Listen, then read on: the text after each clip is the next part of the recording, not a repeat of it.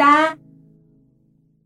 Hi, everyone. Welcome to Lesson 10 of Cheat Sheet to Mastering a Language. I'm Jessie, and I'm joined here by Kim. Hey, everyone. Thanks for joining us again. Together, Kim and I are going to help you cheat your way to mastering any language. That's right. These tips and tools you'll learn are so good, people will think you're cheating your way to fluency. Okay, so today's topic may be a little controversial. Oh? Why's that? Well, today we're talking about a style of language learning that some people really love and others really hate. We're talking about language immersion.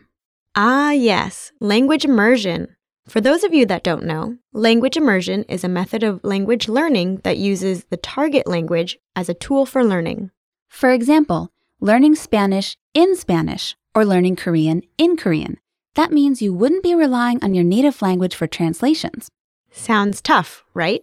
Well, it kind of is, but that's the point. Using your native language when learning a foreign language is definitely necessary in the beginning stages.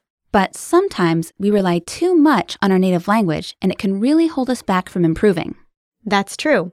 Having your native language to fall back on is just like the training wheels you had on your bike when you were a little kid. Taking them off was scary at first. Maybe you fell a few times. But without taking those training wheels off, you'd never learn how to ride a bike, right? Exactly. A great example of immersion learning is study abroad programs.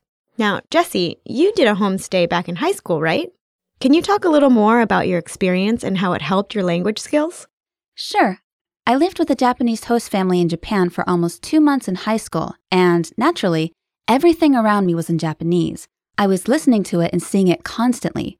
When speaking to my host family, it was strictly Japanese. They couldn't speak English, so even if I wanted to use it, I wasn't able to. Wow. So there was no falling back on English in that kind of situation. Right. Everything was explained to me in Japanese. But because I wasn't able to rely on English, I felt myself picking up things that much faster. Jesse's experience is one of the best examples of immersion learning. It was an amazing experience. But we know that studying abroad or living abroad might not be an option for everyone. So, how can you, a self studier, immerse yourself in your target language? Well, that's what we're here to talk about today. We'll share a few tips and tricks that mimic the benefits of immersion learning. We've touched on a few of these tips in earlier cheat sheet lessons, but today we're going to suggest a few other great ways to study. For example, if you're a music lover, head over to YouTube and search for popular songs in the language you're studying. Music is a great way to immerse yourself in the language. It's effective and fun. I personally love listening to music in languages I'm studying, so I really recommend this one. It's easy to have it on in the background at any time, and you'll start to become familiar with the sounds of the language. You'll even start to pick up on words that come up a lot. The same goes for foreign language movies. Yes, this is a good one as well. The next time you watch a movie in your target language, try turning off the subtitles. This way, you'll focus on what's being said rather than just reading the translation.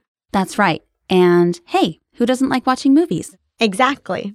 Okay, and here's a tip we mentioned in an earlier cheat sheet lesson. Try changing the settings of your computer or cell phone so that it displays in the target language. Think about how often you use your computer and cell phone. That's right. All the time. This trick will really help improve your reading skills. Now, Jesse, what are a few things our self studiers can do on our 101.com sites to immerse themselves in a new language? Well, the advanced audio blogs we have are presented completely in the target language. You'll hear about really interesting topics from our native bloggers, but they won't use a single word of English. Even if you're a beginner, pushing yourself to understand bits and pieces will help you improve your listening abilities. That's right. Don't worry if you can't understand it all. The more you expose yourself to the sounds and rhythm of the language, the better you'll get at understanding native speakers. We've also created a video series inspired by the immersion method. Learn with Pictures and Videos uses intuitive photos and videos to teach vocabulary and sentence construction. And there's no English translation whatsoever. If you want to see the translations, however, you'll find those in the PDF lesson notes that come with each one. But we intentionally leave out the English translations in the video so that you're forced to understand the meaning on your own. Again, we're trying to help get those training wheels off. So let's see. We've covered reading, speaking, Listening. Mm, how about writing? Well, try leaving us comments on our site using the language you're learning. It's a great way to practice and improve. I agree. Okay, well, that's going to wrap up this cheat sheet lesson. Introduce yourselves in the comments section of this lesson using the language you're learning. And tell us if you like the immersion method of language learning.